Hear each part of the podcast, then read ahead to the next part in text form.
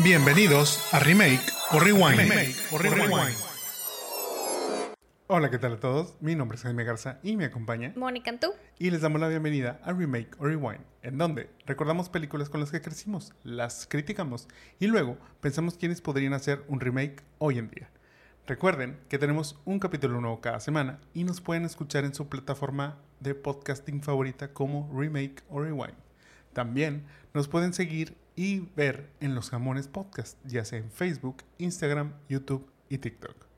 No olviden dejarnos un like y compartirnos si nos están viendo en Facebook o YouTube. Y si nos escuchan en alguna plataforma de podcasting, pónganle 5 estrellitas para poder llegar a más personas. Si ya hicieron todo esto, pues muchas, muchas gracias. Muchas gracias. Antes de pasar a la película de este capítulo, es momento de contarles sobre qué vimos en la semana para ver si se los recomendamos o no. Obviamente, todo sin spoilers. Moni, ¿de qué nos vas a hablar el día de hoy?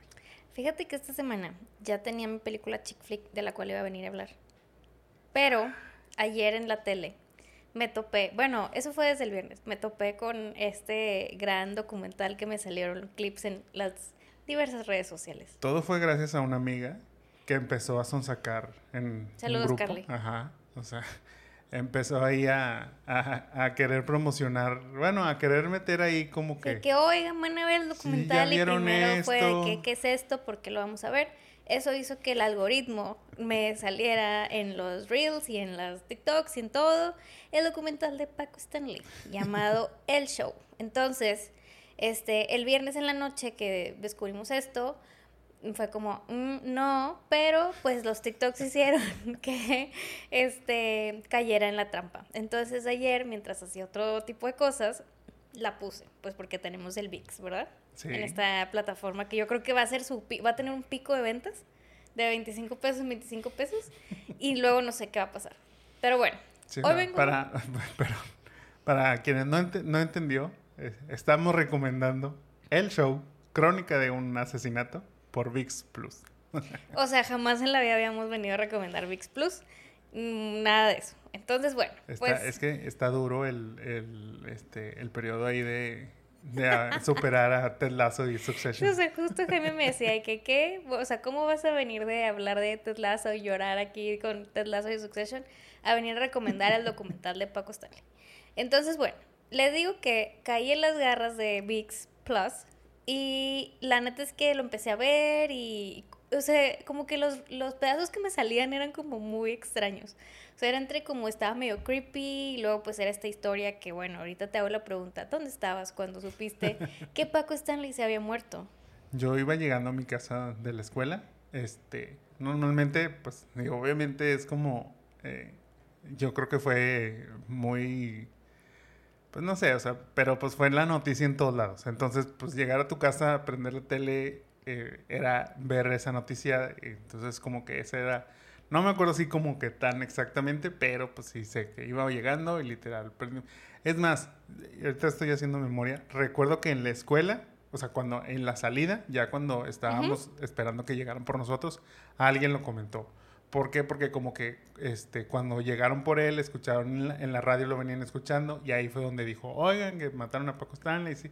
Ya cuando llegué a mi casa, bueno, pues ya se, se desarrolló más la noticia. Sí, igual yo recuerdo que fue mi mamá por mí a la escuela y estaba la noticia en el radio y era de que, ay, pues Paco Stanley y, y me acuerdo, o sea, de- lo mataron en el 99, entonces tenía oh, 11 años, 10, 11 años.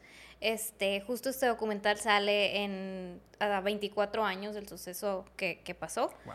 Este, y me acuerdo que pues obviamente luego vino, o sea, tanto lo que pasó y todo cómo se dio y que estaba este saliendo del charco las ranas, que ya siento que es como algo de un museo, más este, pues que si Mayito estaba en el baño, que si Paola, que si no sé qué, o sea, y en mi mente eso pasó como en muchos años, pero en el documental me di cuenta que fue un año y medio, o sea, tampoco, o sea, todo fue bastante rápido. Creo que el documental, digo, y lo- bueno, Jaime primero no empezó a verlo y se empezó a reír de mí, pero luego lo cachó en el, en el capítulo 3, digo, también estaba haciendo otras cosas, pero pues ya hizo que, que, que, que viniera yo a recomendar este podcast el día de hoy, este documental. Y creo que a mí lo que me enganchó más allá de que obviamente pues es un es el documental, son cinco capítulos, es una historia que sabemos pero que siento que siempre da morbo, o sea, como que es este qué pasó y demás. Creo que también a mí lo que me ganchó y lo que te conté ayer fue que no nada más es la historia de él, o sea, obviamente es la historia de él, pero también era esa guerra de los de los de las, televisoras, y de cómo estaban manejadas por el gobierno, que también pues me hizo recordar un poquito uno de los capítulos de Succession de esta última temporada donde la televisora es quien decide quién va a gobernar. Y fue como wow, o sea, la verdad, yo que medio trabajo en eso es como cómo puedes este cómo puedes manipular la narrativa de un caso y bueno, obviamente mm, pues algo que no siempre te va a enojar cada vez que lo veas mientras vivas en México es el sistema de justicia que obviamente es nulo y todo lo cómo se llevó el caso y las pruebas y demás. Este, pero es, es un documental bastante entretenido, me lo aventé el día de ayer y luego como que de repente da un twist de edición con, con como que con imágenes extrañas y este como que no sé si en vez de cosas serias te quiere dar como una sátira. No sé, la verdad es que debo admitir que lo recomiendo y me gustó mucho. Sí, este, ayer después de, después de verlo, también, curiosamente, en otro grupo con otros amigos, alguien lo recomendó y lo, y, lo clasificábamos de esta manera. Es este como mugrerito. O sea, es como cuando te gusta comer mugrerito. Yo creo que una analogía para los regios podría ser cuando estás harto del ribeye, o sea, te gusta mucho el ribeye, pero se te antoja unos taquitos de frijoles, ¿sabes? Es este. es más o menos así como eso. O sea, veníamos de, de Succession, de Telazo, y preferimos un mugrerito como este, el documental de Paco Stanley en VIX Plus. O sea, de los lugares donde menos te podrías imaginar también estarlo viendo, este, nosotros descubrimos esta semana que, que teníamos contratado este, este servicio de streaming. El, el, Plus, o sea, no era nada más así, era el Plus. Sí, o sea, ya teníamos la membresía, entonces fue como que, ah, bueno, pues ahí, ahí lo podemos ver. Y como dice Mónica, bueno, pues teniendo ahí como que esa curiosidad y el morbo. Y sobre todo porque yo creo que quienes nos este, siguen y ven también este, en TikTok, seguramente ellos también el algoritmo ya los atrapó y de pronto este, les han salido sea, casi, si la gente, o sea, si no han visto ustedes el documental en, en VIX Plus, pero han visto los clips, seguramente también ya lo vieron completo ahí. O sea, TikTok está lleno ahorita de, eso. Este, y, y, no sé, o sea, digo, lo veíamos y como digo, sin ponerle tanta atención, o sea, era como, si son fanáticos de los, los documentales True Crime, este, pues de crímenes y todo esto, creo que es como igual, o sea, vuelvo a, sin ser algo top, pero es entretenido. Es súper entretenido. Para nosotros que somos niños de los noventas, pues obviamente tenemos, como lo acabamos de mencionar, pues la noción de cuándo sucedió el momento, de todo eso. Lo que, o sea, lo que conllevó, pues es que era el, este, pues sí, el, que la traición del mejor amigo de Paco, que era Mario Besares y tipo, todo este show. Entonces la verdad es que en esa época, pues generó mucho morbo y hoy en día, pues como no está tan esclarecida la situación, el caso, pues no está cerrado completamente, hay muchos este, cabos sueltos, muchas teorías y, todo eso, pues sigue llamando la atención. No sé realmente si 24 o 25 años después eh, este sea eh, el momento para haber sacado este documental. A lo mejor unos 10 años antes este, pudo haber sido también como un poquito más pues más impactante. No digo que, que no lo sea ahorita, pero pues, bueno, o sea, es una historia creo que interesante. Como dices, me platicabas tú esos primeros capítulos que yo no vi. Creo que esa parte yo, pues obviamente en su momento no la conocía como esa lucha de, de las televisoras de, en México, pues es Televisa y TV Azteca, que son las más grandes, las más poderosas, y cómo, pues bueno, tenía que ver porque Paco había dejado Televisa o lo habían despedido de Televisa y lo contrataron en TV Azteca. Entonces, pues es como esa lucha también de, de poderes y de egos en ese entonces, o bueno, a la fecha sigue siendo de, de Salinas Pliego y, y, Azcárraga, este, que obviamente pues tiene que ver ahí las conexiones con los políticos, los partidos políticos, todo eso, bueno. O sea, está padre como ese, ese twist que es fuera de la narrativa normal que, que podemos escuchar. Y bueno, ya el resto de la historia, la verdad, son chismes. ¿Por qué? Pues porque es el chisme de que, que si Mario, este, la bolsita, ya saben, el famoso video de la bolsita. Este, que si los hijos, que si el hijo de, de uno de los hijos de, de, Mario es de Paco realmente. Este. Y luego también, digo, tú lo, lo, lo platicaste mucho, o sea, es la actitud o la personalidad de Paco Oigan, sí, o sea, yo recuerdo que yo le contaba a Jaime, o sea, mi abuela me preguntaba, ¿tú veías Pácatelas? Planta, no me acuerdo que se llama Pácatelas o whatever. Pero, ¿No te acuerdas? Este, pero, este, luego, pues esas canciones también que salían, que el Gori, Gori y el gallinazo, obviamente, y así.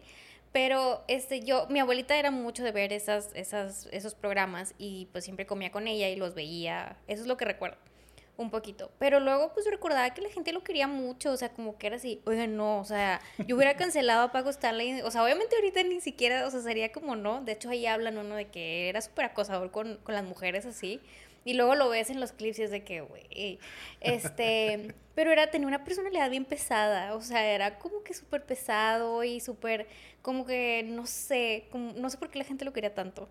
Y, y al final de cuentas pues, nos reíamos también, o sea, que decía, este, Brenda dice que, que pues no hay que burlarse de la gente para, para ser famoso. de que ella muy indignada, es que, es que no hay que, yo siempre he estado en contra del bullying y no se debe de burlar para tener éxito. O sea, Mario hace lo mismo, hizo lo mismo. Hizo en Acábate, Cuando llegó o sea, aquí a, a, Monterrey, o sea, realmente era... Y, incluso en el, en el documental lo dicen, cuando sale de la cárcel y tiene su programa, creo que es también en TV Azteca. Sí. Este, hace, o sea, decían, es que Mario quería hacer la copia de lo que ya hacía, o sea, lo que en su momento hizo Paco Stanley. Entonces, pues era lo mismo, realmente no...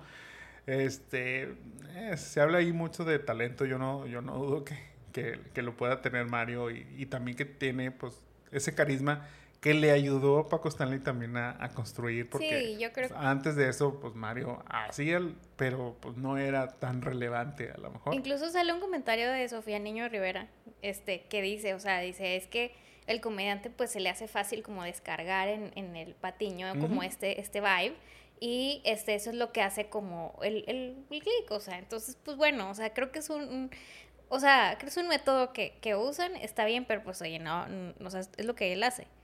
Pero bueno, en general creo que es un documental que lo recomiendo para el chisme en una reunión con amigos, este, con unos drinks y así, lo pueden este, comentar sobre todo porque es esa percepción de lo que viviste como niño, cómo lo ves ahora ya de grande y bueno, pues también hay cosas que no han cambiado como los medios manejados por el gobierno y por este, el sistema de justicia y así, que no, no nos vamos a meter en eso. Pero pues es interesante ver cómo se parte salen todos los artistas de que sale. Justo es cuando se muere el papá de Azcárraga uh -huh. y llega él.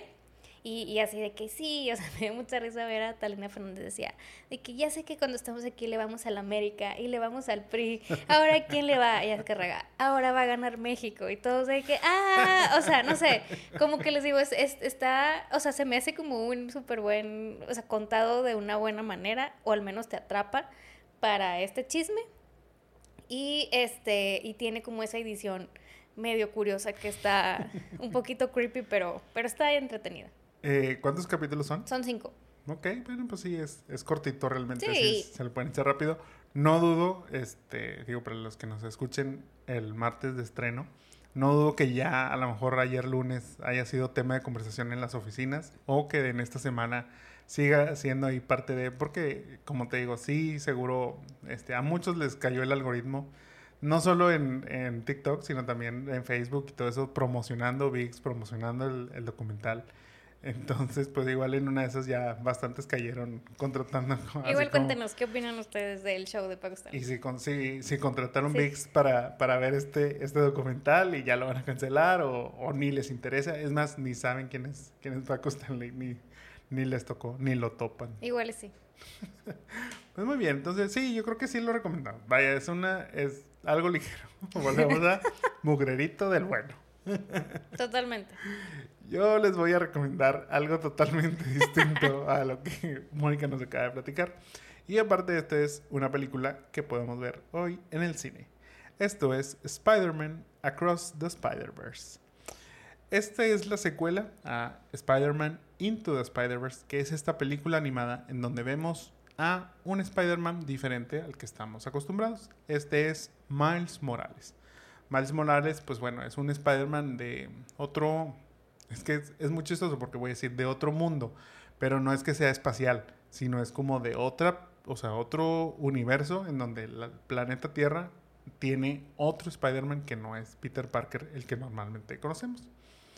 La primera, este, yo recuerdo haberla visto aquí en la casa, o sea, en la tele, así como que, pero porque había escuchado muy buenos comentarios. Yo sin realmente ser conocedor de Miles Morales, yo sí soy fan de, de Spider-Man, pero de la versión de Peter Parker. Cuando vi esa película, wow, o sea, la verdad es que me atrapó mucho la historia, me gustó mucho el paralelo que tiene, obviamente, con Peter Parker, eh, las historias, cómo las, las entrecruzaban, todo eso, o sea, y aparte que sentía que era una manera fresca de verlo. Así como contexto rápido, bueno, todos sabemos la historia del origen de Spider-Man.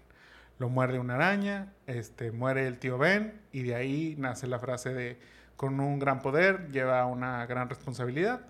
Y bueno, es la parte en donde ya Spider-Man se da bueno, Peter se da cuenta que debe hacer el bien y utilizar sus poderes para combatir el crimen y se vuelve Spider-Man. Bueno, el caso es similar acá con Miles, eh, solo que en su caso, bueno, lo muere la araña y muere su tío este, Aaron, que, eh, spoiler alert también, pues resulta ser que era un criminal.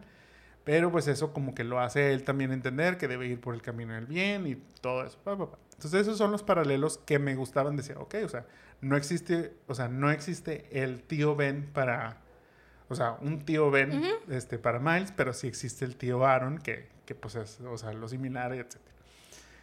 Me, me, estoy yendo mucho en la primera, pero la verdad es que ese, ese contexto te de ahí me atrapó. Cuando se empieza a anunciar la, la secuela, ya ahora meses recientes, pues empezamos a ver que va a englobar todo este universo de todos los Spider-Man, de todos los universos, de todos los lugares este, imaginados.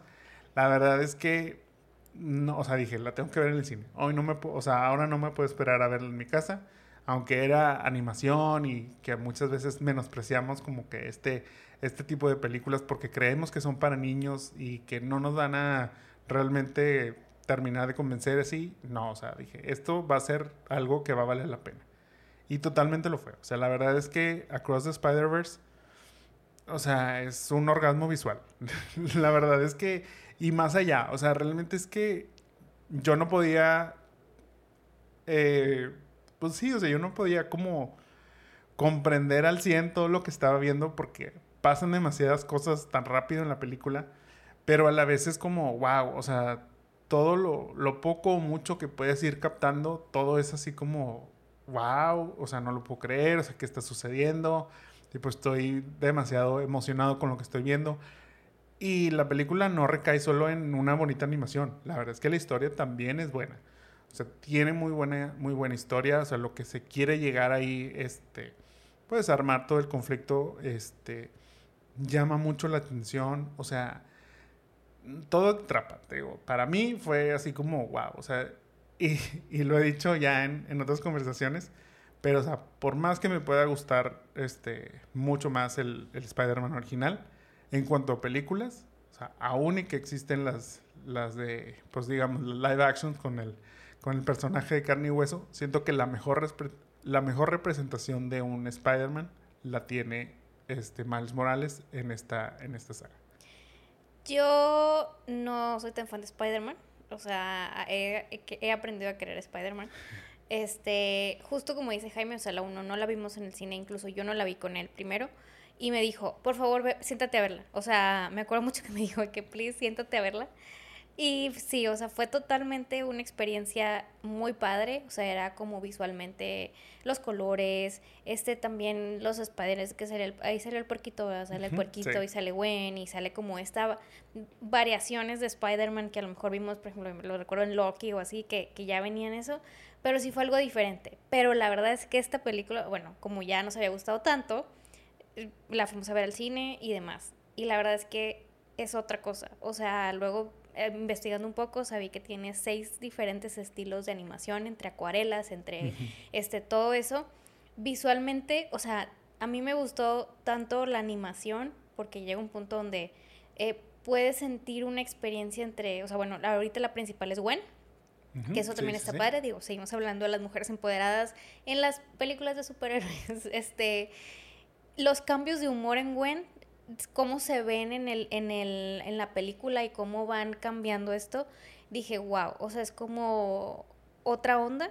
la verdad es que la combinación de las animaciones se disfruta mucho visualmente. Hay unas que pasan muy rápido, pueden incluso marearte un poquito, o sea, es algo que yo no vería en 3D, por ejemplo, no sé si de hecho si la hicieron para 3D, parece que es una 3D sin ser 3D, eh, pero simplemente es algo fuera de lo que hemos visto normalmente, o sea, y como dice Jaime, o sea, digo, yo visualmente me gustó mucho, pero también este, la historia está padre, o sea, está interesante ver algo diferente a lo que ya estás acostumbrado, de que sí, pues es que le picó la araña y, lo, y va y llora y no sé qué, o sea, lo mismo, la verdad es que la historia tiene muy buena y creo que los, los personajes nosotros la vimos en inglés, este, están también muy, muy padres. Sí, digo, la, o sea, nada en contra del doblaje y toda esta controversia que, que ha habido. Sí. Pero yo ya había, o sea, la 1 la había visto en inglés y la verdad es que las voces este, de los actores que, que la realizaban mm, me gustaban mucho y cuando vi ahora hace poquito el trailer en español, sí dije, no, no, no me va a gustar, o sea, me va a sacar de la experiencia como, como no la voy a vivir como realmente quiero, entonces por eso decidimos verla en inglés. La verdad es que Digo, si la ven en español, no creo que cambie mucho. O sea, si, si su preferencia es verla en español, no creo que cambie mucho o lo saque mucho a ustedes de, de esa experiencia.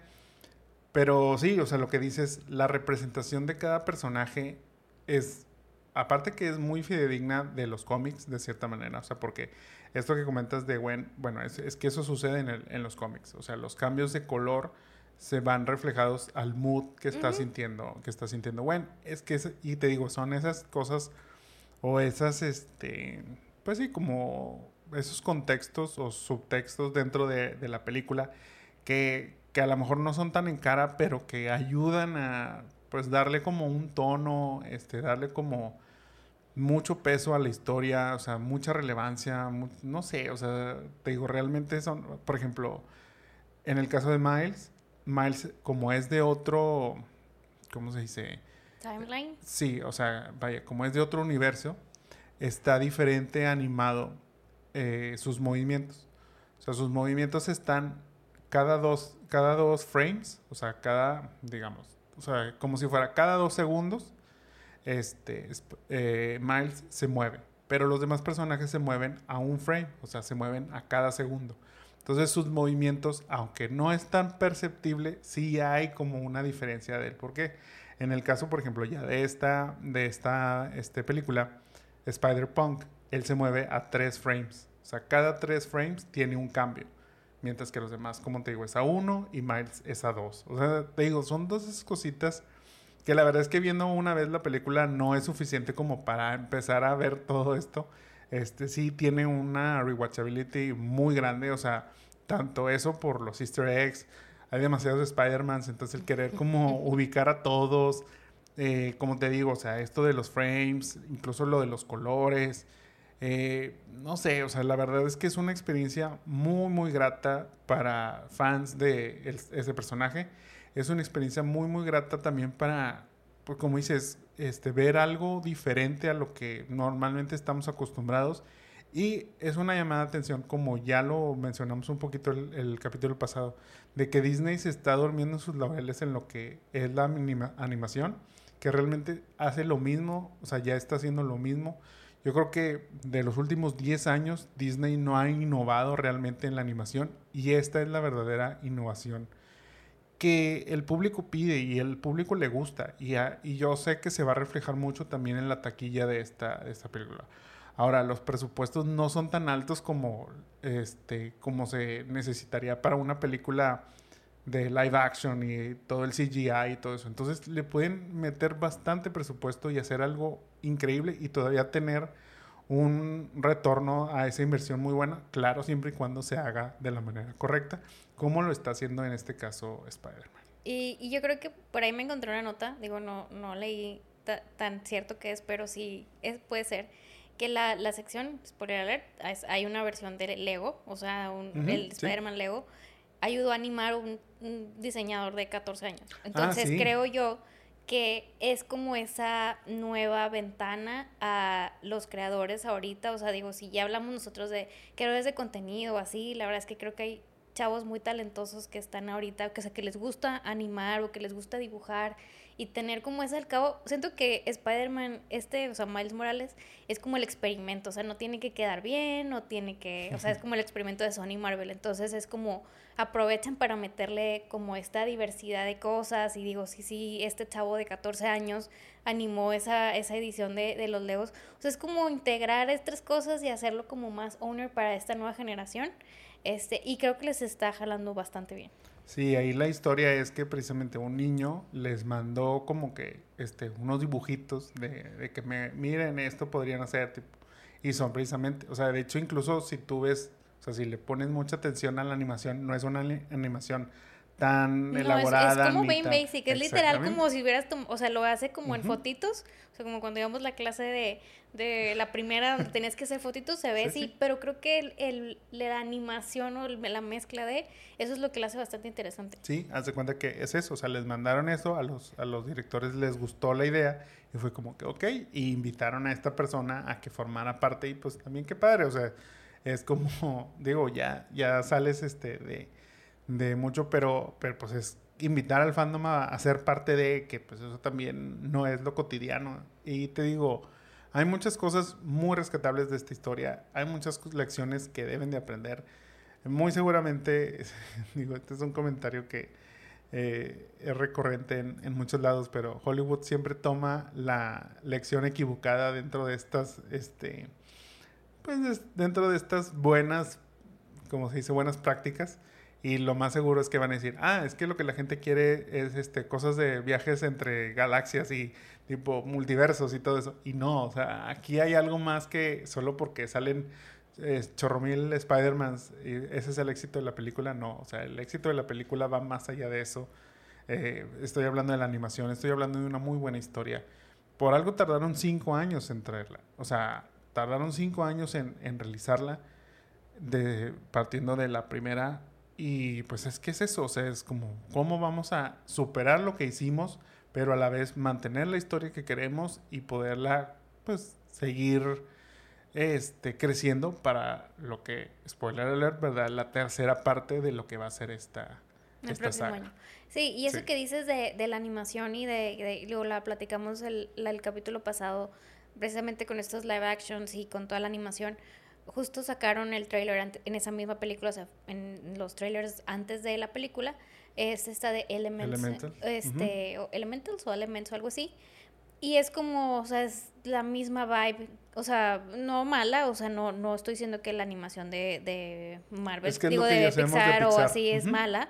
Creo que innovaron con Toy Story hace 15, 20 años, no me acuerdo cuándo, y eso fue como, oh, y se que se veía que el perrito muy, fue muy, este, muy real y demás.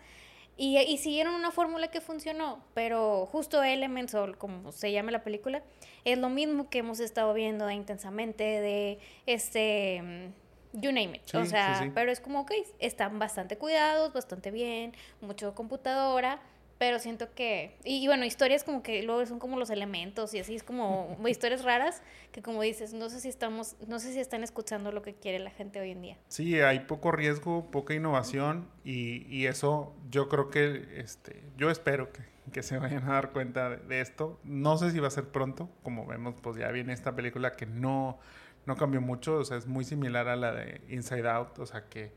Eh, pero pues es que es el estilo de Pixar y, y no está mal, pero, pero si quieren, o sea, vuelvo a ese punto, es que en 10 años no ha habido un gran cambio realmente.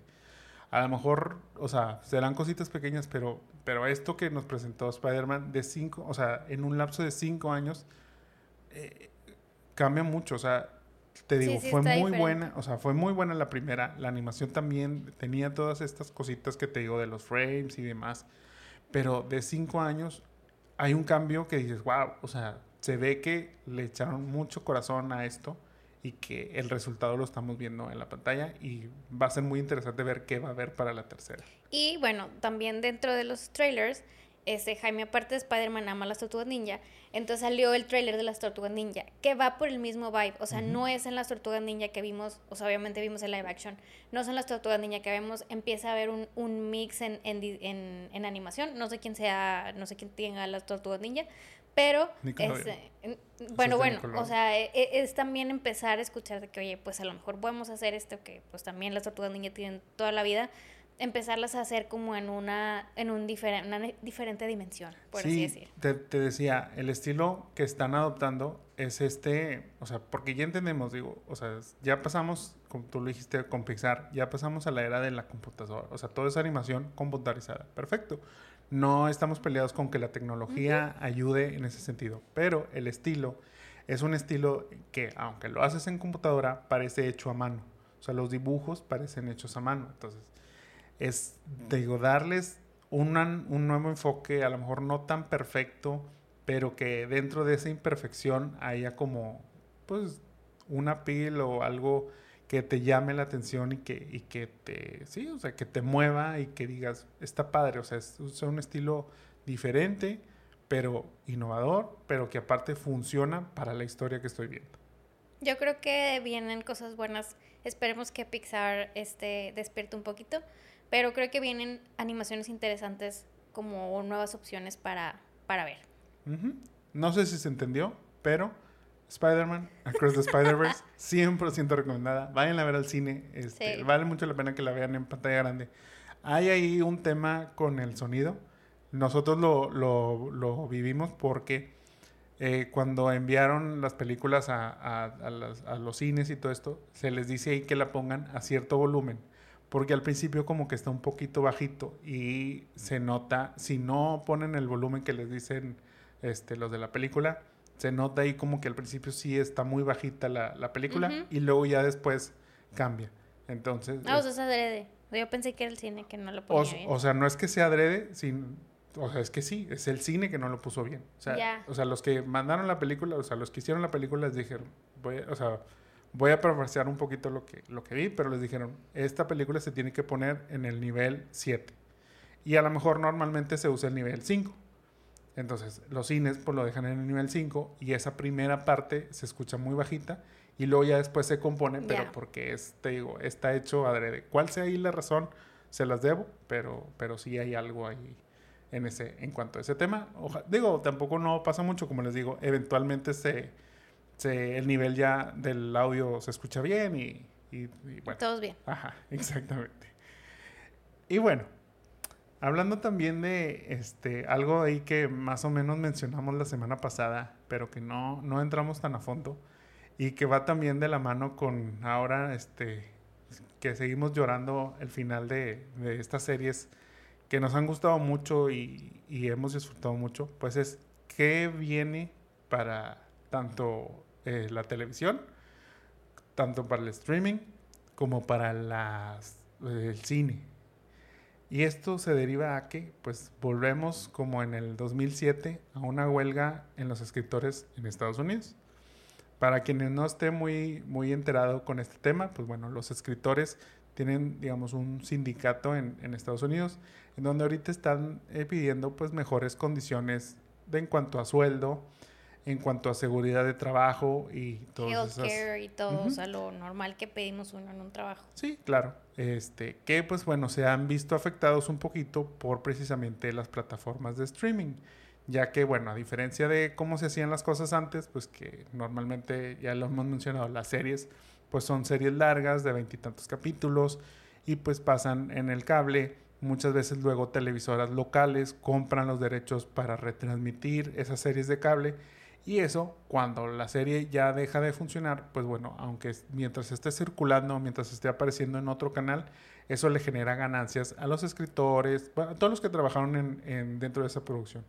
Pero que pues les ayuda cuando no tienen chamba, que pues dice, bueno, como quiera, aunque ahorita no esté trabajando en un proyecto, estoy recibiendo mi, chequecito, ¿verdad? Y pues con eso sobreviven. No son tan bien pagados los, los escritores, eso es algo también sabido, este, es algo con lo que han batallado. Y pues te digo, ahora con el streaming ya no existe esa parte en donde, ah, bueno, yo le compro al, al cable la, la serie, ¿no? Porque la serie ahí se queda en streaming, digamos, toda la vida, ¿verdad? Pero ya no hay, no hay como ese de que, ah, bueno, mientras sigue en streaming me van a seguir pagando. No, o sea, se te pagó por tu trabajo hecho en un Y ya. inicio y ya. También está ahora este, la cuestión de la inteligencia artificial, que ya ven que este ChatGPT y todas esas cosas en donde te genera automáticamente o bueno, a través de este algoritmo, a través de esta inteligencia artificial, pues te puede crear desde frases, un ensayo para la tarea, este, a lo mejor una canción y en este caso, pues guiones para, para producciones. Esto pues obviamente tiene, tiene ahí un poquito asustados a los, a los escritores porque dicen, no, pues entonces van, van a empezar a usar ahora este, esta herramienta para quitarnos trabajo y pues va a ser peor para nosotros. Que quede claro, esta no es realmente una solución ya que como entendemos pues la inteligencia artificial se basa en lo que ya existe. Entonces siempre va a reciclar lo que ya trabajó o lo que ya hizo el, el ser humano. O sea, la inteligencia artificial en este sentido aprende de lo que ya hay en el internet, llamémoslo así. Es como una base. O sea, es como si te, eh, este, te ahorra el pasito de meterte a Wikipedia. Ándale. Y ya te da como una base para que tú construyas. Entonces, lo que quieren los escritores es que no lo suplante como tal la inteligencia artificial, sino tal cual como dices, que sea una base en donde, ok, eh, se hace un esqueleto, como le podemos llamar, a través del chat GPT y ya después los escritores van a dedicarse a desarrollar y tipo las historias y todo esto. Entonces, bueno, básicamente ese es el conflicto ahorita, mejores este, sueldos y eh, pues digamos chamba más segura y que no los vaya este, luego eh, la inteligencia artificial a, a reemplazar tan fácilmente. Teniendo esto ya como tal, pues bueno, viene la huelga en donde no han llegado a un acuerdo. ¿Y cómo afecta esto? Bueno, pues es que todas las producciones están paradas. Literal. O sea, no nada más este, series, sino series, películas, talk shows. Este, justo veía de que no han extrañado a los Jimmys y a los siguen en, los de estos, desde que no hay nada. Premiaciones, todo. A final de cuentas, para todas estas producciones se requiere de guionistas. La mayoría que trabajan en estas producciones son parte del sindicato y está prohibido que trabajen mientras está la huelga. Nadie puede este, trabajar en este sentido. Hay ahí, creo que lo comenté también la semana pasada, los que son los este, guionistas que están fuera del, del, sindicato. Obviamente no son de la, misma, eh, de la misma calidad de los que sí están sindicalizados. Entonces, por ende, cuando entran, mm, ahí es donde empieza... Mejor este, chat GPT. Sí, ahí es donde empiezan las fallas cosa que sucedió en el 2007. Como contexto, les recuerdo, cuando fue la, huelga en el 2007, esta duró 100 días, este, aproximadamente unos 3 meses, un poquito, un poquito más. Muchas producciones se vieron afectadas y aún que decidieron continuar con, digamos, ya tenían un guion este, para arrancar producción, bueno, ya ese guion ya no lo pueden este, modificar con estas personas, pero sí lo podrían modificar con, como te digo, los escritores fuera de, no sé si se acuerdan de una película llamada X-Men Origins Wolverine. Bueno, justamente esta película fue una de las tantas este, afectadas precisamente por esto. O sea, se tenía un, un guion pues con el cual comenzar. Viene la huelga y Fox dice, ¿sabes qué? Así nos vamos. Entonces empezaron a inventar cosas, empezaron ahí, pero ya no podrían cambiar el guion porque no había guionistas quienes pudieran trabajar en ese entonces. Y de ahí viene un decremento en la calidad terrible. Le sucedió también a 007 Quantum of Solace. Mm. Yo recuerdo que mucha gente quedó... Creo que es la peorcita de, del 007. Le, le pasó también a Terminator Salvation. Le pasó a Transformer 2, este, la de Revenge of the Fallen a G.I. Joe, The Rise of Cobra, a Star Trek y a Ángeles y Demonios también le sucedió esto, que se vieron pues afectados porque ya tenían su producción lista. Los estudios decían, vámonos así, este, no podemos perder, necesitamos sacar productos principalmente. Y ahí fue donde empezaron a patinar y fueron productos de muy mala o mala calidad. Yo creo que como dices, o sea, digo, en resumen, lo que buscan son como que el guionista o el escritor sea una profesión digna. Creo que por ahí leí, o sea, como establecer eso de que, o sea, es un trabajo bien. Y la neta es que vean, o sea, andamos llorando y si este podcast es de películas e historias y vivimos de la tele y demás, este, yo creo que pues hay que darle un crédito a, a quien nos entretienen en los streamings y en lo que sea, o sea, creo que esa parte eh, yo veo que bastante pues respetable que, que se hayan unido. Por ahí leía que que esta vez sentían que, que, el, que todos estos escritores estaban como muy unidos, o sea, que no se iban, o sea, que realmente iban a quedarse juntos hasta que real, les dieran como algo, o sea, que dijo, no, esta vez los, nos vemos como muy unidos, a lo mejor a, comparación del 2007. Sí, es que creo que están las dos, este, los, o sea, ahora sí que el West Side y el East Side están juntos, y creo que en la del 2007 ahí es donde no había esa, este, de esos lados no había tanta sinergia, pero ahora sí lo, sí lo hay, ¿verdad? Y yo creo que es, es momentos, o sea, así como vimos que pre-pandemia, este, pues todo cambió y, oigan, ellos nos mantuvieron entretenidos todos los tres años o dos años de pandemia y demás, y bueno, pues este, o sea, a lo mejor eh, el sindicato, sus contratos o como eran, pues eran mucho como se llevaba la tele antes, o sea, con esto de que dices de las, este, series con millones de capítulos como Grey's Anatomy o, o demás, pero bueno, a lo mejor es momento de negociar esos contratos a lo que estamos viviendo ahorita, a las plataformas, a que tengan esto, o sea, obviamente pues ellos dicen, oye, pues imagínense este, ya, porque me acuerdo que vi un cartel que decía de que, de que voy a spoilerle Succession o así, o sea, pues creo que hay que darles crédito a, a, a, estas buenas historias que han creado. También estoy de acuerdo que con estas tecnologías como el chat GPT, la inteligencia artificial y todo esto, este, nos pasa, digo, yo trabajo para algo que tiene que ver por ahí, o sea, que, que usan y precisamente es eso, o sea, en vez de pelearte con, con la inteligencia artificial, mejor úsala como una base, como una referencia, pero al final de cuentas las historias son experiencias, o sea, son experiencias, son lo que te hace hacer un clic. Entonces, creo que es momento como de fuera tu tormenta perfecta para replantear todo esto.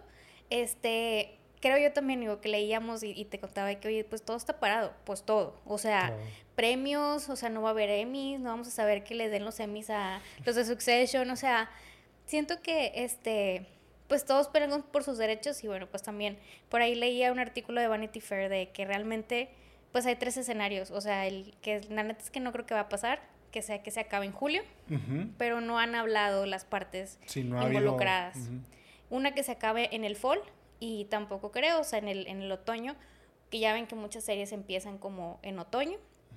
Este, y por ahí vi que algunas este, televisoras ya sacaron como su parrilla de, de fall y incluye sports, este, realities, algo que no, o sea, nada que, que necesite ser escrita y producida. Y, o, o el otro decían, o va a venir Santa Claus a, a arreglar esto. Yo, la neta, creo que sí nos vamos a ir hasta el fall, diciembre, pero pues, ¿qué va a pasar en ese in oigan? Está todo parado. Sí, mira, aquí, ¿qué es lo que va a suceder? Ya, o sea, como te digo, ya lo vivimos en el 2007, va a ser el, pues no sé si es el resurgir, pero van a de pronto existir muchos reality shows. ¿Por qué? Pues porque es lo más fácil de hacer. Y como te digo, si hay, si hay guionistas quienes están trabajando, pero son los que son fuera del sindicato, que para hacer reality shows, pues bueno, sí, no quiero, no quiero ser gacho, pero pues no se necesita tanto, eh, pues tanto coco, ¿verdad? O sea, realmente es como, pues es crear conflicto y, va. Este, y lo vemos en, en programas tipo Survivor. La casa de los famosos este, ahorita. Bueno, pensando en producciones en Estados Unidos, que son las afectadas, gracias a Dios, este, programas como La Casa de los Famosos o documentales como el de Paco Stanley, esos no se van a ver afectados porque son producciones nacionales, pero todo lo que es en Estados Unidos, este, pues sí, o sea, por ejemplo, las Kardashian, tipo todo eso, todo eso va a seguir saliendo, o sea, este, todos los de Netflix también que tiene de, tipo, los de las parejas y este, tanto drama que ha habido en dos de The Bachelor y Bachelorette y todo eso, bueno, pues todo eso va a empezar como a resurgir, a tener más producción porque se necesita para llenar los huecos de precisamente, como dices, las series que vienen ahora en septiembre. ¿Por qué? Porque normalmente cuando empiezan esas, esas temporadas, los guiones empiezan a trabajar en mayo y junio, pero si ahorita estamos ya en la huelga desde mayo, pues es que no se han trabajado, no se ha hecho nada. Lo que va a hacer es pues mover las fechas o a lo mejor van a acortar temporadas, este, algo va a suceder, pero pues te digo, sí va a haber un periodo de sequía grande. En el caso, por ejemplo, de, es, es chistoso cómo le tocó en el 2007, el que mencioné, la de, la de Wolverine, y que ahora este, le está tocando a la, a la Deadpool 3, que es precisamente, repiten Ryan Reynolds como Deadpool, así como lo fue en, en Origins, y repite este Hugh Jackman como Wolverine, pues eso los está afectando. Y aparte, afecta doble, porque Ryan Reynolds es también un guionista dentro de la película y dentro del sindicato. Entonces está prohibido que él pueda hacer algún cambio. Esto todavía es peor porque él normalmente, como muchos actores, pues ya de, de, buena talla, les gusta improvisar.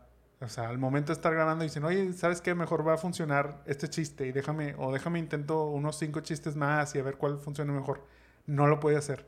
O sea, porque si hace eso, quiere decir que está reescribiendo el guion de cierta manera. Mm. Entonces está eh, pues está violando ahí la, la, huelga y habría una multa y demás. Entonces, es muy complicado porque frena todas las producciones, aun y cuando ya haya este iniciado. Iniciado, pues también es como ese punto de, bueno, pues te vas con lo que tienes y si está malo, pues no lo podemos cambiar. O, ¿sabes qué? Te esperas y pues se retrasa y a lo mejor no queda tan bien al final tampoco, pero pues te digo, sí, sí trae mucho, va a traer muchas consecuencias este, que, que, van a pegar. Yo recuerdo también en ese momento afectó a series como Lost, como Heroes, y sí, o sea, yo estoy seguro que muchos de los que veíamos estas series nos dimos cuenta de cómo hubo una caída en la calidad este, de guion, de la historia, todo eso, y pues esto va a pasar, o sea, los que, como decíamos, a los que vienen ya las temporadas ahora en septiembre. Si sus, si sus series vienen para estas, para estas fechas, seguramente se van a aplazar y a lo mejor hasta si salen en esas fechas, híjole, no quiero saber qué, qué tan mal les va a ir. Oye, pero bueno, este, yo creo que aquí hay muchos intereses de por medio. O sea, tanto, o sea, imagínate, los mismos actores, o sea, sé que se han portado como, bueno, de que voy a, voy, unos, algunos van y, y, pues están ahí con ellos y, y, es Que, como te digo, es como Ryan, son parte de también el sindicato. Pero pues también imagínate, o sea, ellos pues porque no tienen proyectos y no ganan dinero. Las televisoras porque no tienen productos y no tienen rating. Las películas, o sea, es como todo está parado, alguien tiene que empezar a ceder, o sea, y porque todos ahí ganan o pierden, en este caso. El gran ganador aquí de momento es Netflix. Porque Netflix sí está cubierto y aparte el, pues, la ventaja que, que tiene sobre muchos otros streamings es que tiene muchas producciones internacionales. Por ejemplo, viene ahora la de El Juego del Calamar. Pues esa, mm. esa se crea fuera de Estados Unidos. Entonces esa no se ve afectada. Pues sí. Tiene muchas otras producciones, digo, tiene Netflix México, tiene Netflix España. Tiene... Y, tiene como muchos como productores y escritores de ellos, o sea, que son de ellos, no son del sindicato, ¿no? Pues no, o sea, digo, todos entran dentro, ajá, entran de lo mismo, pero pues es lo que te digo, o sea, mientras sean una producción internacional, ahí no van a tener problema. Y obviamente ya tienen cubiertos porque tienen ahí como quiera su bonchecito acumulado de, de series que pues van a sacar. Y te digo, pues ahí es donde le puede comer mercado a, o sea, todavía como que ya estaba cayendo ahí Netflix. Sí, literal. Este, esto le puede ayudar también a resurgir, sobre todo en, en cuanto a ingresos, suscripciones y todo eso. Entonces, pues te digo, ahí es donde puede salir ganón mientras esto se siga prolongando. Eso y VIX y todo eso. Bueno, este, aguas, aguas porque viene VIX con todo. Este. pues sí, este, entonces te digo, a ver vamos a tener que esperar a que vengan, pues te digo, nuevas series que sobre todo sean este, bien hechas. Por ejemplo, las, este, lo mencionaste, House of the Dragon, eso está frenado. Este, Euforia, este, todo. todo lo que estábamos esperando como que para llenar, te digo, esos huequitos que han dejado este, ser las series que han terminado. Severance, Stranger Things, este White Lotus, todo lo que nos ha gustado. O sea, hay una lista inmensa, inclusive television programs, Saturday Night Live, este... Sí, todo lo que son, por ejemplo, talk shows y eso, ahorita es puro rerun. O sea, están repitiendo lo que ya se ha hecho. Y lo que te guste, o sea, los Emmys y los Tonys y todo eso están de que delay, o sea, no, no va a haber. Y demás, o sea, es mucho. Está también la historia de que en el 2007, este, Conan, Conan O'Brien, este, en su, en su programa, en su talk show que tenía, lo que hacía era, se sentaba, este, se sentaba ahí y pues se ponía a platicar con el público y luego les hacía como un tour, este, por las oficinas, tipo por el canal y así. Y eso era para llenar ese tiempo porque pues, todo era sin, sin guion, o sea, todo era improvisado.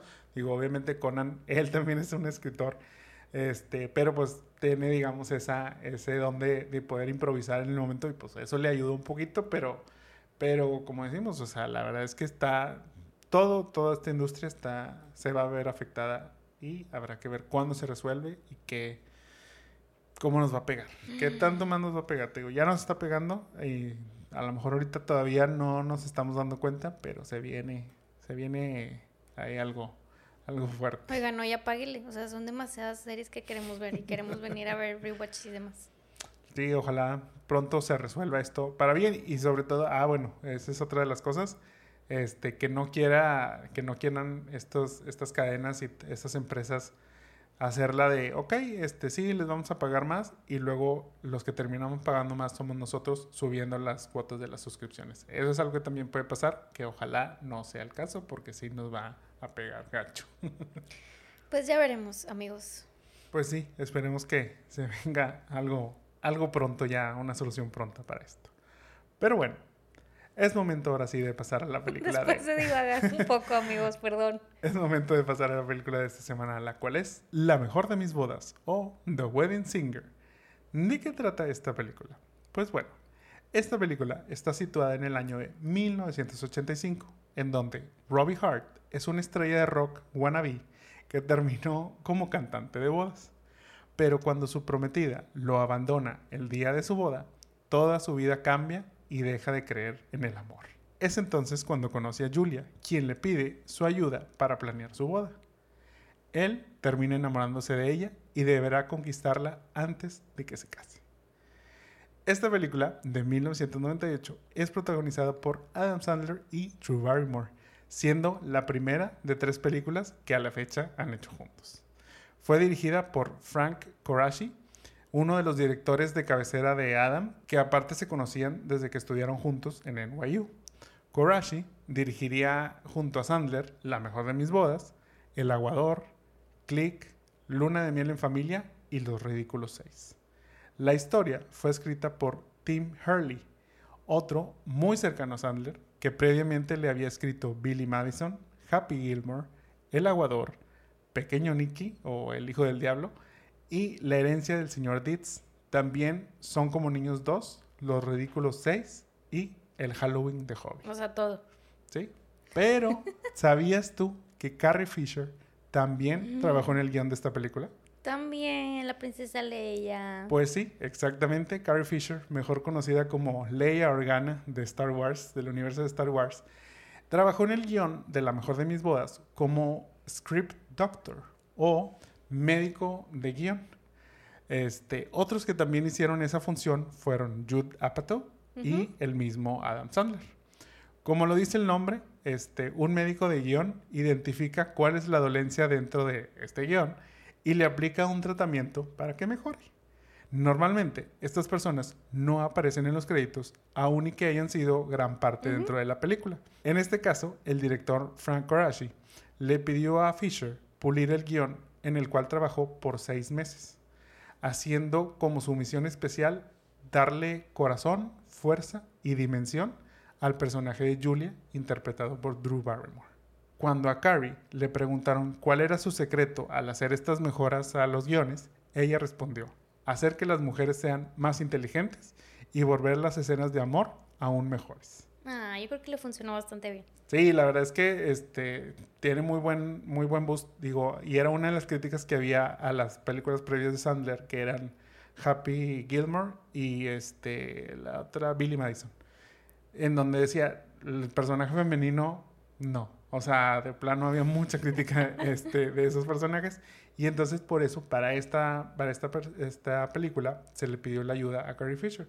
La verdad es que Carrie ha hecho, bueno, hizo mucho este, este rol de script doctor. Incluso ella trabajó en Hook, mm. trabajó en Arma Letal 2, El último gran héroe, este, Mi primer beso 2 y la tuvieron también en Star Wars, episodio 1, episodio 2 y episodio 3, Coyote Ugly y El señor y la señora Smith, entre muchas otras. Mira, yo no sabía esas habilidades de la princesa. Sí, la verdad es que, digo, Carrie este, tenía mucho, mucho talento fuera de la actuación realmente. Este, incluso, pues también le gustaba la comedia, era guionista, eh, le gustaba cantar también, o sea, sí era muy, muy talentosa. Para el papel de Glenn Gulia, el prometido de Julia, Originalmente fue escrito teniendo en mente a Jim Carrey. Otro, otros de los considerados para el papel fueron Charlie Sheen, John Cryer, Matthew Broderick, a quien Sandler descartó porque pensaba que era muy bueno como para hacer el rol de villano. Eh, otro fue Ben Stiller, pero en estas fechas estaba ocupado haciendo Loco por Mary. Y a Christopher McDonald, quien ya había interpretado un papel similar junto a Sandler en Happy Gilmore, por lo cual el mismo Adam lo rechazó, diciendo que no, me gustaría más que se quede este, como el personaje que hizo en Happy Gilmore y no meterlo nuevamente aquí. Aparte que la diferencia de años entre Drew era de 20.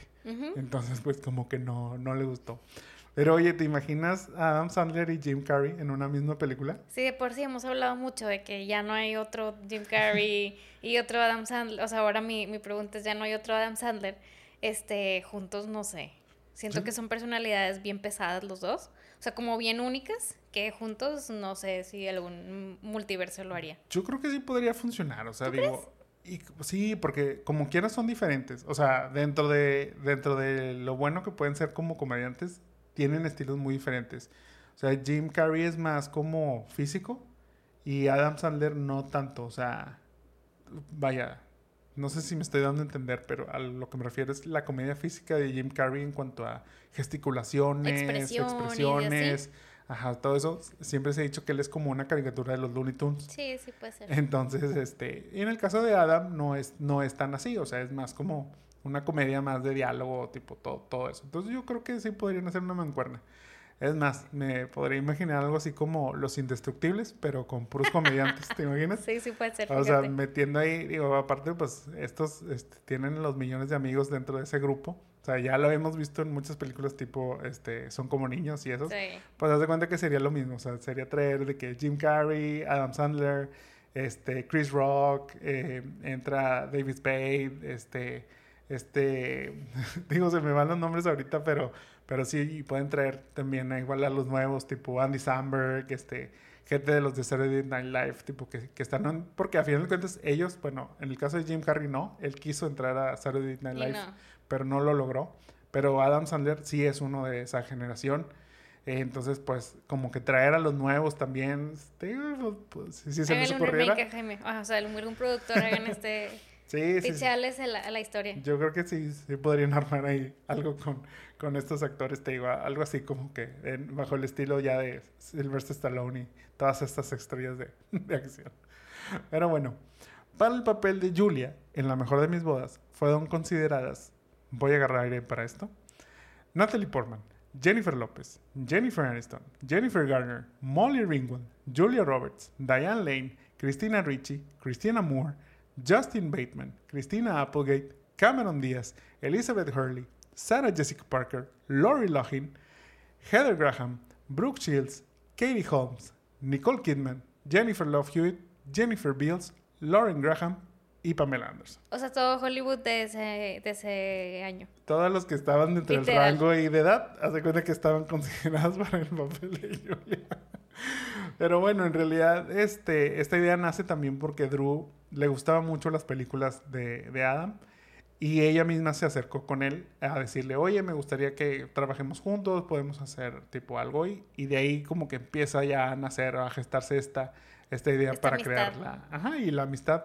Y sobre todo que ellos hacían muy buen bond. Tenían como que muchos gustos afines y todo eso. Y entonces eso ayudó a que se fuera este, desarrollando para bien todas esta, estas ideas. Igual se ve en la película, o sea, se ve la química que hacen y luego hablamos de, de, las películas. Pero bueno, fíjate que Adam Sandler como quiera se le hizo trabajar con este Jennifer Aniston después. O sea, luego ya, este, o sea, escogió, dijo, bueno, ahorita no, pero luego, y luego después. Sí, este. no, y bueno, varias de las que mencioné ahí también este, han sido parte de las películas. A lo mejor no tanto como la pareja de Sandler, pero igual Nicole Kidman sale también este, en la que tiene con, con Jennifer Aniston, la de... Se me olvida el nombre, pero es esa donde le paga a Jennifer para que haga de su pareja. Ajá, sí, esa, es la que hablaba. Ah, bueno, pues, pero ya tiene, acuérdate, tiene la del Mystery Mystery Party, creo que se llama o algo así, que son las de Netflix, que es donde... ah, este, sí, sí. Bueno, tiene que son, que son su pareja. Y, y, hace poquito acaba de salir la secuela de esa, de esa misma película, entonces te digo, ya también con, con Aniston ya tiene su historial de varias películas. Pero bueno, luego hacemos un ranking de ese también. Yo te cuento que la mejor de mis bodas fue un éxito total en taquilla. Tenía un budget de 18 millones de dólares y recaudó 123 millones. O Ah, sea, o sea, le fue súper bien. sí. El fin de semana de su estreno fue segundo lugar en Estados Unidos detrás de Titanic. O sea, Nada mal. O sea, digo, difícil este poder contra ese gigante que era Titanic en ese entonces. y, fue, y que fue un boom, pero bueno, o sea, le fue súper bien. En Rotten Tomatoes tiene un 72% de crítica, mientras que el público le da un 80%. Yo creo que esa también tiene, tiene su, su fandom, aunque no está tan... Sí, claro. Está como más equilibrado. Pero nuestro querido amigo Roger Ebert le dio una estrella diciendo que el guion es más una colaboración entre Jacqueline Hyde. O sea, es como un mix. Digo, no es como el mejor guion, Ajá. pero no se me hace una colaboración entre No se me hace para una estrella. es- te digo, La neta no. no. No he logrado este, interpretar el patrón de Mi nuestro amigo amigo. Ibert, te digo, sí, sí, es bien perrillo, te digo. Bueno, era bien perrillo. Era. Bueno, seguramente nos ve desde el cielo. Allá Este- también nos pone una calificación Allá, de una Totalmente, estrella de que este remake o rewind, una estrella. Como ya hemos platicado en diferentes ocasiones, en diferentes películas, La mejor de mis bodas también tuvo su adaptación en Broadway. Eh, fue estrenada en el 2006. Esta versión la protagonizaban Steven Lynch y Laura Benatti, como Robbie y Julia, respectivamente. A diferencia de la película, la escena final del avión, que es la escena, cambia a una escena que ya están en Las Vegas, donde Robbie se topa con un doble de Billy Idol, quien junto a otros dobles lo acompañaron a convencer a Julia de dejar a Glenn. Muy, muy estilo Las Vegas. Muy estilo Las Vegas Elvis, y sí. yo creo que totalmente funcionaba también. También Rosie, la vecina de Robbie, ahora es su abuelita, y Sammy, en vez de ser el chofer de la limusina, es ahora parte de, de este grupo de músicos de Robbie.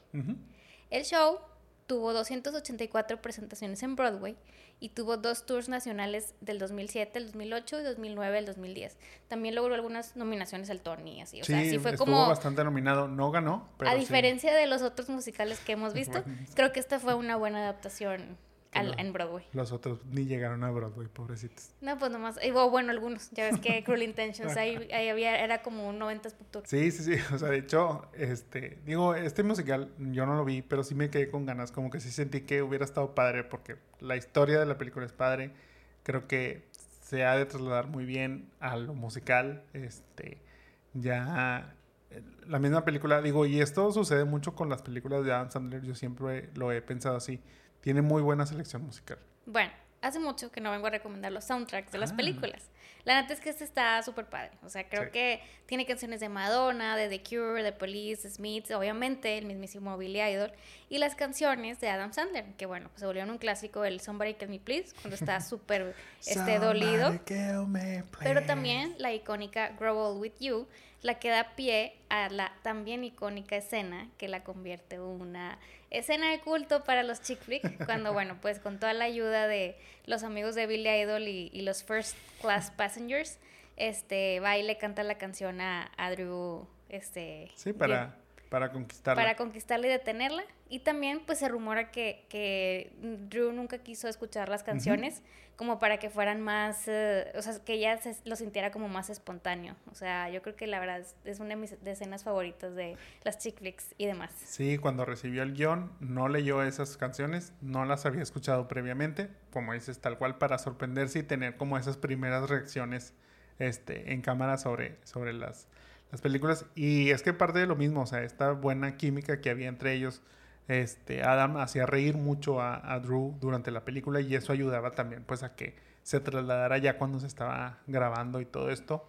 Este, y, y como dijiste hace, hace ratito, o sea, se nota mucho. O sea, sí es algo que, que podemos notar ahí en la, en la misma película cuando lo, cuando lo estamos viendo, la buena química que ellos tienen. Oye, a mí me, digo, me sorprendí, no, este, pero pues las dos canciones que mencionas, la de Somebody Give Me Please y la de Grow With You. Grow With You, pues son compuestas por, por. Adam Sandler, o sea, él, él las escribió. Y, y la verdad es que eso, digo, ahorita ya hablaremos un poquito más con eso, pero, pero es, es ese gran talento también de Sandler que a veces lo menospreciamos por hacer comedia, a veces porque como que no lo tomamos tan en serio, pero la verdad es que sí tiene mucho talento. me recordó también hace poquito, hace poquito estoy hablando de un par de años, algo, algo así, que sacó un especial de comedia en, Netflix. Este, también ahí hace una canción. La verdad es que está muy padre, este, digo, muy graciosa a la vez. O sea, entonces, pues, digo, yo sé que él no tendrá la gran voz como para interpretar estos temas, pero pues mínimo las letras son letras que ah, bueno, son, son buenas. O sea, te, yo creo que Grow Old es un clásico. sí, o sea, te, te, llega y en este caso es la escena icónica dentro de la comedia romántica. Entonces, para volverse una película que se respete dentro de este, este género. Pero bueno, Pasemos ya a la parte de nuestras opiniones, en donde yo te voy a preguntar qué te pareció esta película. Ay, es que ya sé que siempre digo lo mismo, pero esta es de mis películas favoritas. Este, no, obviamente creo que esta no la vi en el cine, creo que la vi una vez rentada, si bien, si mal no recuerdo más bien. La vi obviamente con mi hermana Tita y se volvió así como un must y una referencia en nuestras pláticas y chistes locales. Este, Oye, me, da risa, digo, te interrumpo un poquito, pero me da risa esa parte en donde dices, esta es una de mis películas favoritas. La verdad es que yo creo que para muchas personas, esta es una de sus películas favoritas, pero ¿sabes qué es lo irónico? Y que iba eh, ahorita con lo que decía de Adam. Es que yo creo que poca, o si, si acaso nadie ha de decir, mi actor favorito es Adam Sandler.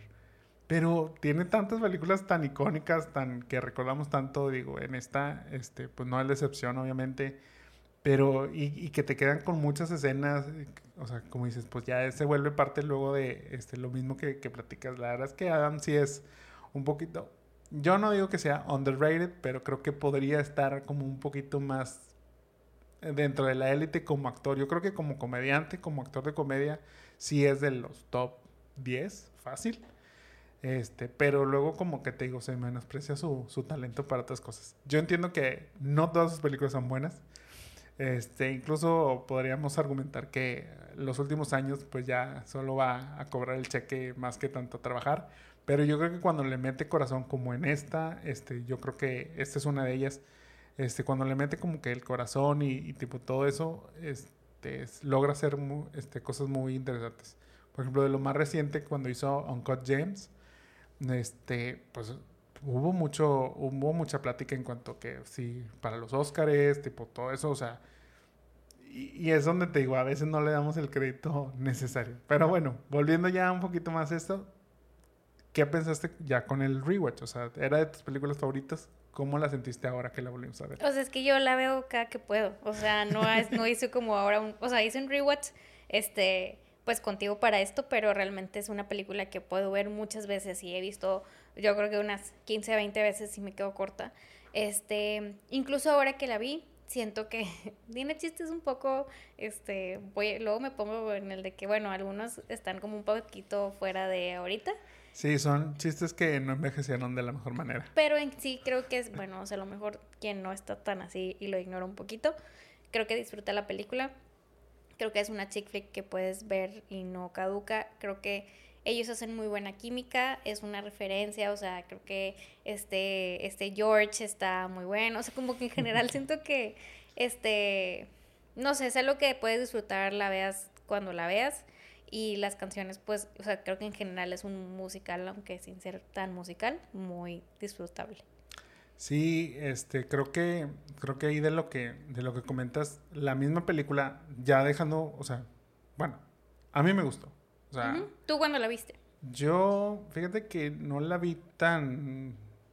Pues yo creo que la habré visto como en el 2005 en delante, más o menos. No, o sea, como que me tardé en entender que era una buena película.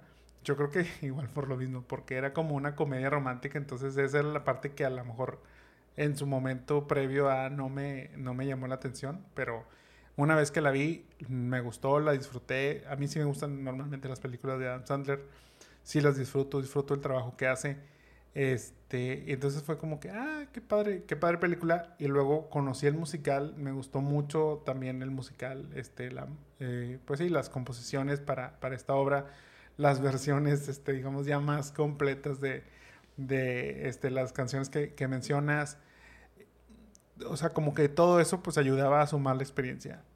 Yo a lo mejor no tanto como tú de verla tan seguido, Sí, a veces si la pescábamos en la tele o algo, pues claro, la podríamos dejar, la podríamos ver sin ningún problema, porque ya sabes, no es como que, uy, pues no sé qué pasó o así, o sea, sino como que, ah, aunque ya la agarres empezada, la puedes seguir muy bien.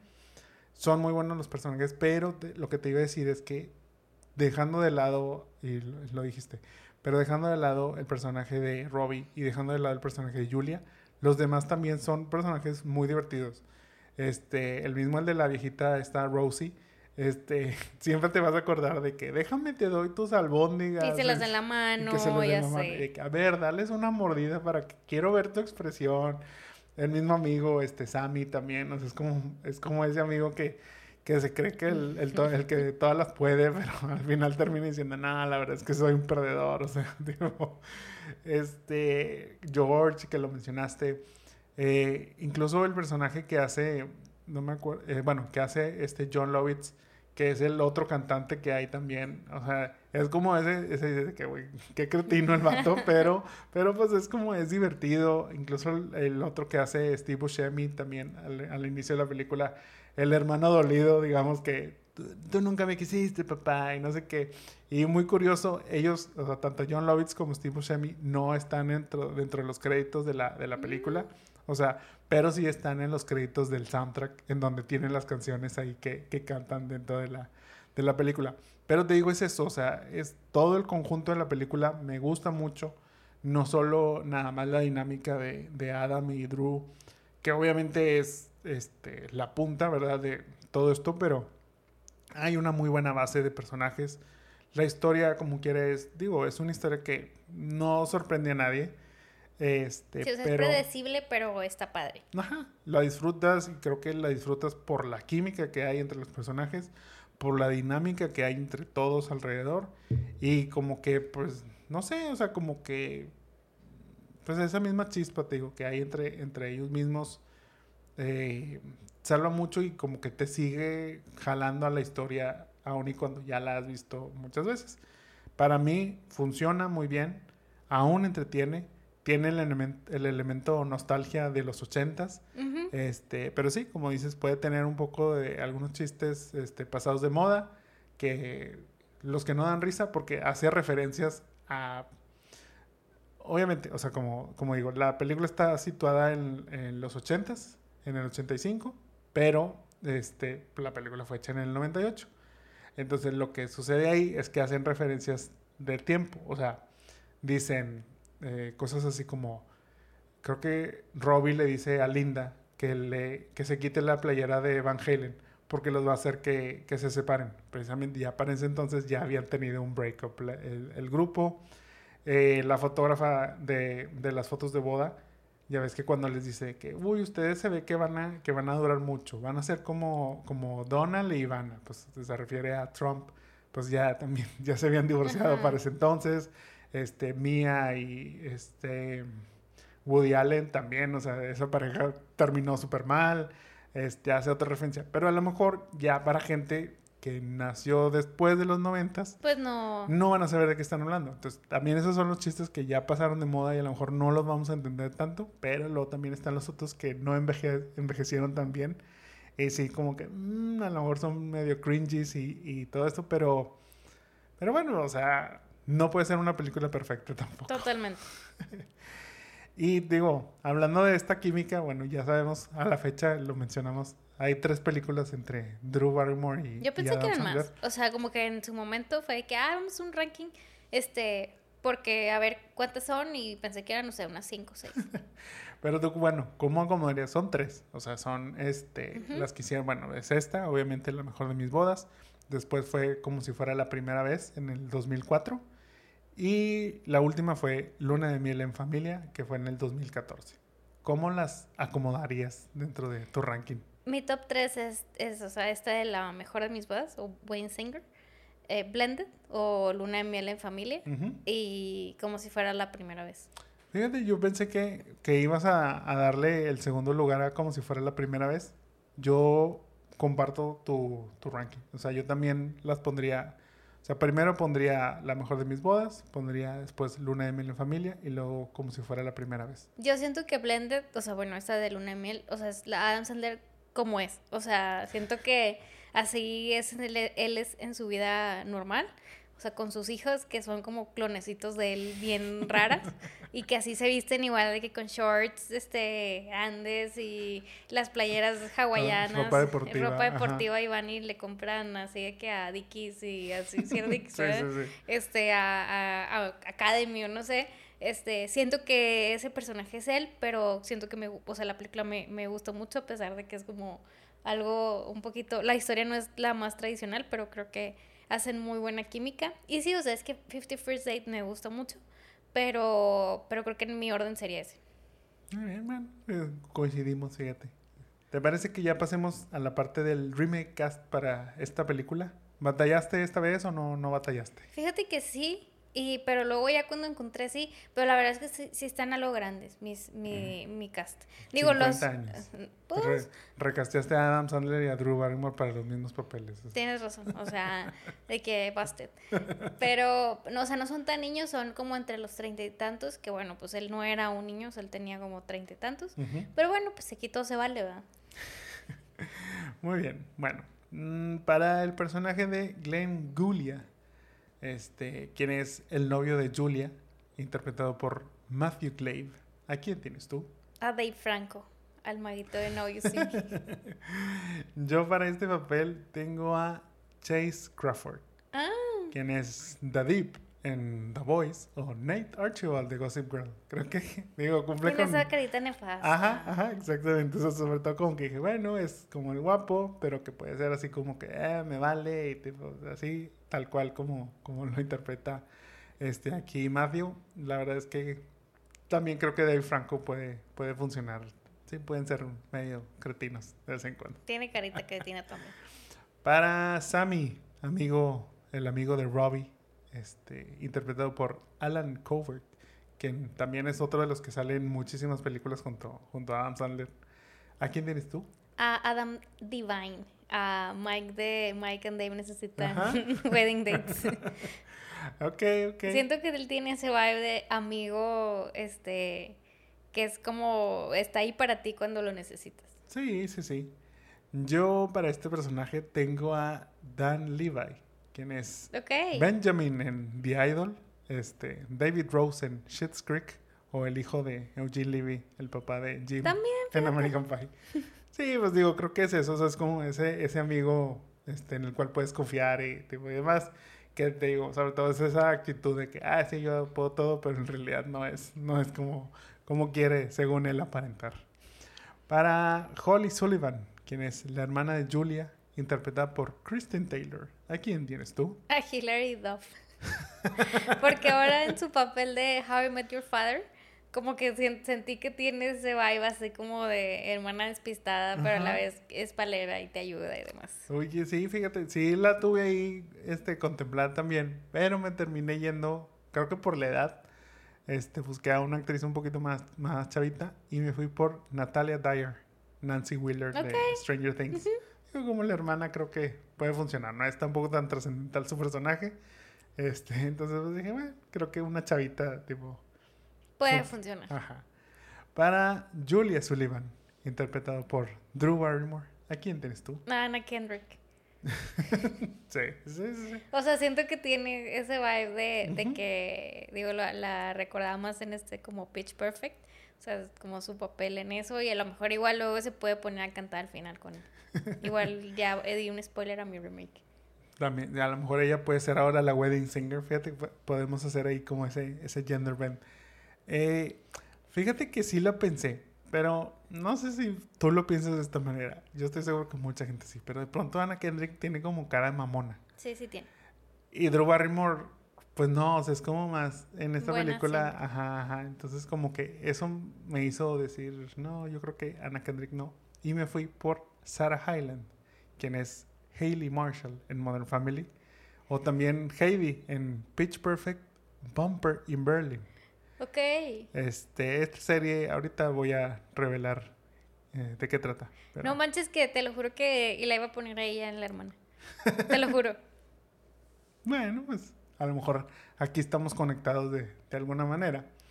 Para Robbie Hart, interpretado por Adam Sandler. ¿A quién tienes tú? Eso te lo dije ayer.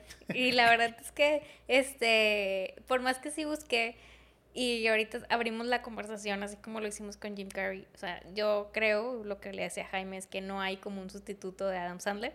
Y, y Jaime me dijo, claro, Andy Samberg. y la verdad es que sí. Me copiaste. Ajá, o sea, que vine ya tipo súper este, aleccionada y casté a Andy Samberg. Aunque ya está más grande, ya está, ya es un señor más grande. Sí, ya es, ya es señor. O sea, yo de hecho, las últimas veces cuando lo he casteado, lo casteo como en un, en un papel de papá. No me acuerdo en cuál lo casteé como ya un papá y, y demás porque pues sí ya ya está en ese en ese rango oye pero luego también luego me pasaba este que lo confundo con Jesse Eisenberg Eisenberg Eisenberg ajá como que siento que se parecen. Y entonces dije bueno voy a hacer uno que está más joven pero no o sea Andy Samberg o sea Andy Samberg sería mi mi Wensing bueno te decía que a lo mejor estábamos conectados por aquí porque yo para este personaje tengo a Adam Devine. ¡Ay, en serio! sí. Y que precisamente hizo pareja con Sarah Hyland en Modern Family, siendo, bueno, él era Andy Bailey en Modern Family. Y también fue Adam DeMamp en Workaholics, pero también apareció en Pitch Perfect. Él es Bumper.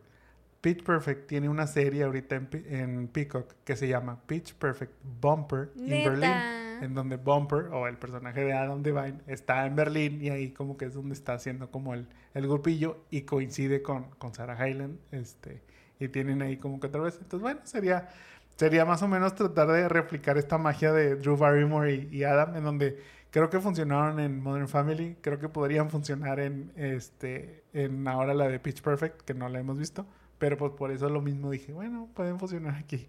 Entonces por eso me dio risa que, que sí hubo como que esa conexión. A lo mejor no en el mismo orden, pero ahí estábamos como que en ese, en ese vibe. Yo te dije el, el de Andy Samberg.